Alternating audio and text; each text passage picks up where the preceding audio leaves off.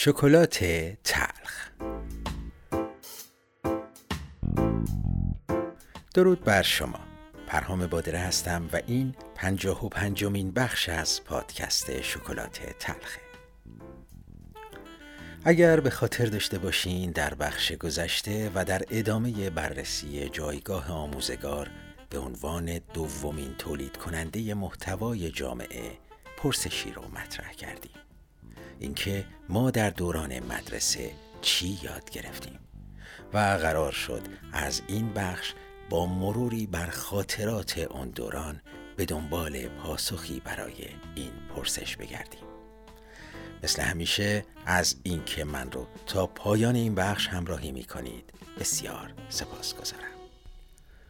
حتما می‌دونید که ساختار تحصیلی از ابتدایی تا پایان دبیرستان دوازده سال طول می کشید که از سال 1343 به جای دو دوره شش ساله ابتدایی و متوسطه به سه دوره پنج، سه و چهار ساله در قالب دبستان، راهنمایی و دبیرستان تقسیم شد. از شرایط فعلی اطلاع چندانی ندارم و از اونجایی که قصدمون مرور خاطرات شخصیه خاطرات من هم مربوط میشه به همین سه دوره که در این بخش قصد دارم برای شروع کمی حال و هوای دوران دبستان رو با هم مرور کنیم.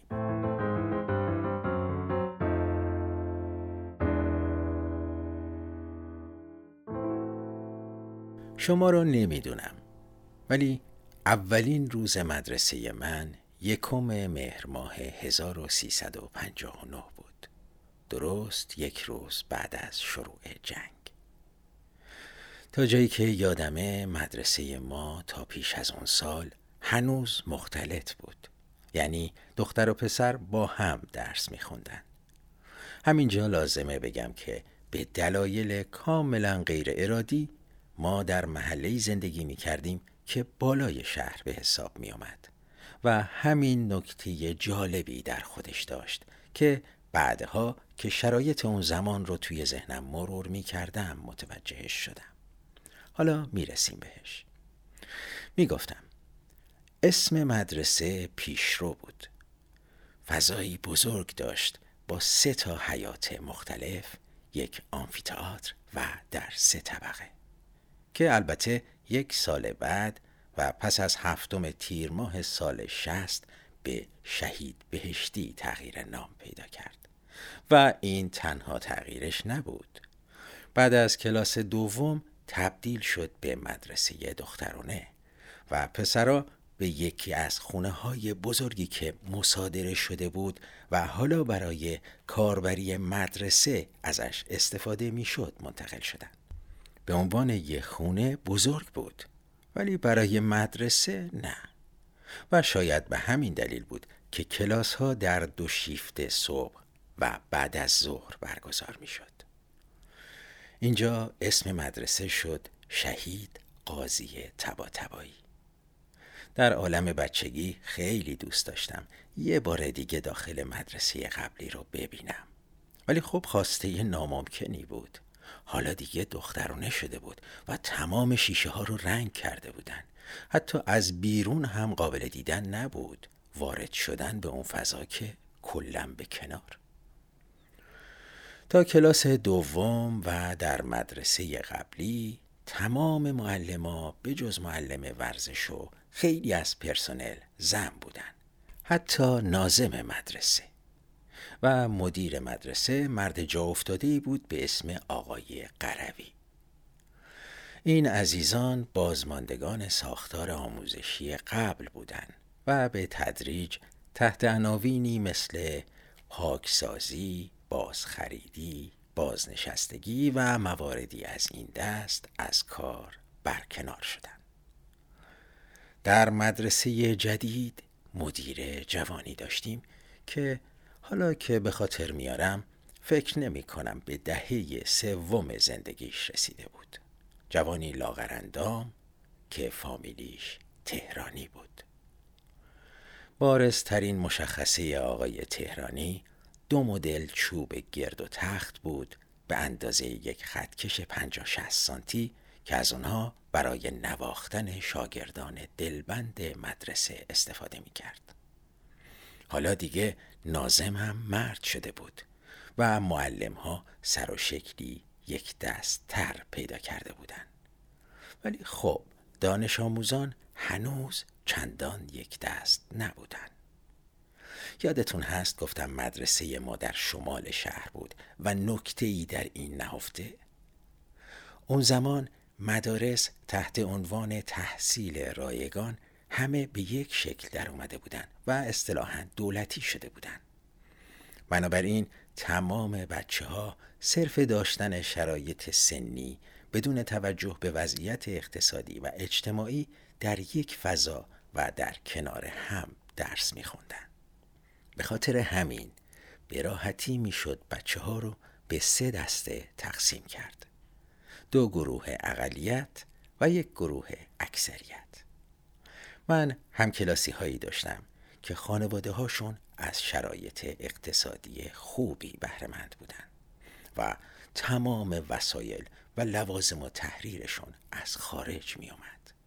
و این تنها تفاوتشون نبود اصولا عادت داشتند که تولد بگیرن و همکلاسی ها رو به تولدشون دعوت کنن شکل و لباسشون با بقیه تا حدود زیادی فرق می کرد زمستونا صورتاشون به رنگ قهوه‌ای و چشماشون قرمز می شد چرا؟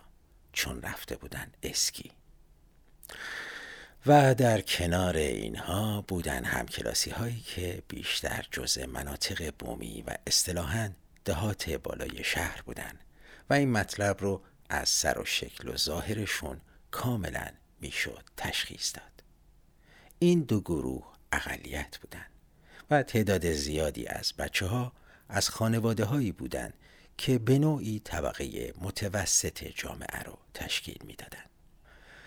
این تنوع باعث بروز رفتارهای متفاوتی از طرف معلما بود یادم میاد کلاس پنجم در یکی از هفته ها که شیفتمون بعد از ظهر بود آخرای وقت معلم یکی از بچه ها رو پای تخت خواست. پسری با موهای از ته تراشیده شده. فصل سرما بود و لباس های ناهمگون همکلاسیمون نمود کاملی از شرایط خانوادگی داشت. معلم اول کمی چپ چپ نگاش کرد. و بعد یک دفعه دماغشو جمع کرد و با حالتی که انگار داره بو می‌کنه رو به پسر گفت تو چرا انقدر بوشاش میدی؟ برو برو گمشه بشین. و پسر در حالی که سعی می‌کرد با کسی چشم تو چشم نشه رفت نشست سر جاش. دورا دور میشناختمش و می‌دونم که بعد از کلاس پنجم ترک تحصیل کرد. آخرین بار سالها بعد اونو دیدم زمانی که شب دیر وقت به سمت خونه می‌رفتم. ایست بازرسی بود و با یک چراغ قوه داخل ماشین ها رو نگاه می‌کرد. منو شناخت و در حالی که لبخندی رضایتمند بر لب داشت با همون چراغ قوه اشاره کرد که می‌تونی بری.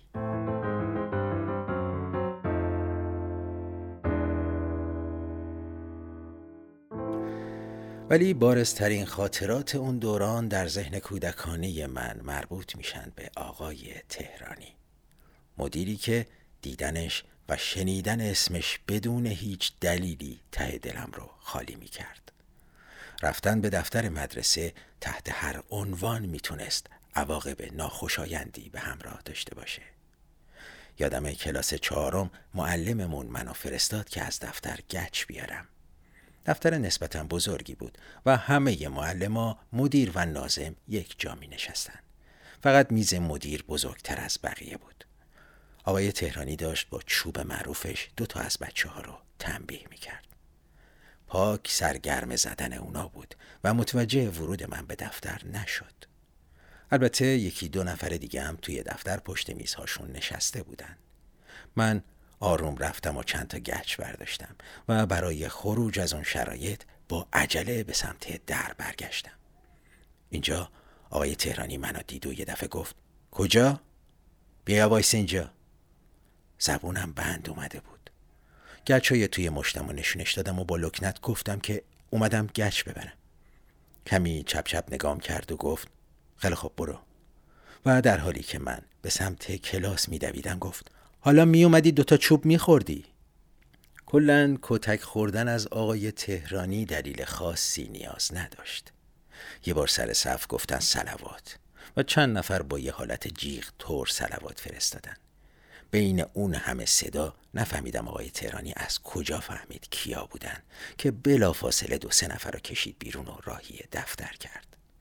یا یه بار توی حیات کوچیک مدرسه بچه ها برف بازی می‌کردن و وقتی به تذکر آقای تهرانی اهمیتی ندادن گفت هر کی هر جا هست همونجا وایسه.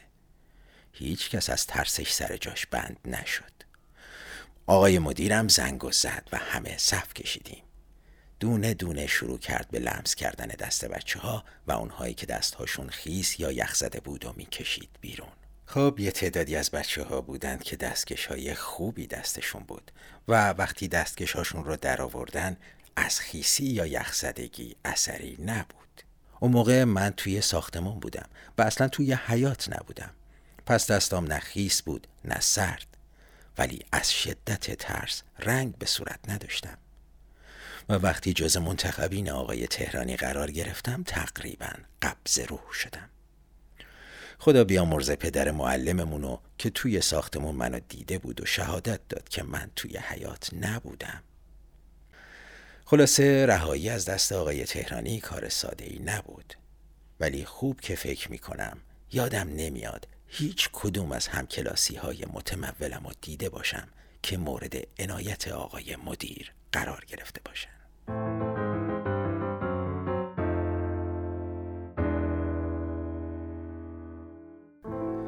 به نظر من دوران دبستان ماندگار ترین دوران تحصیل علم برای همه است.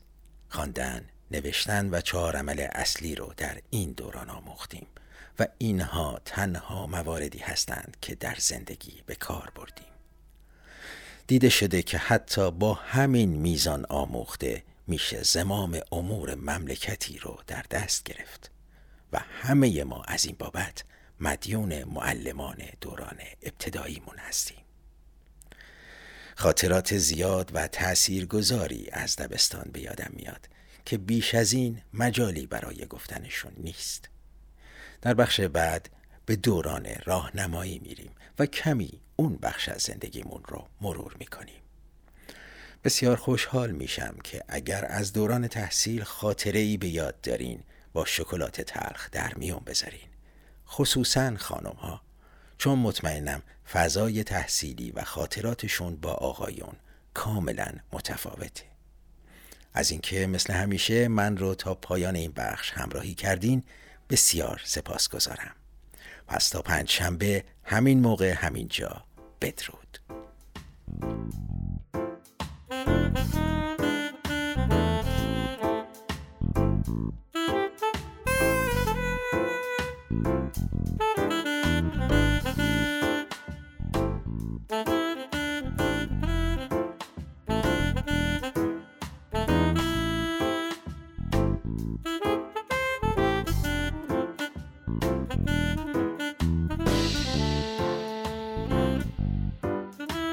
Bye.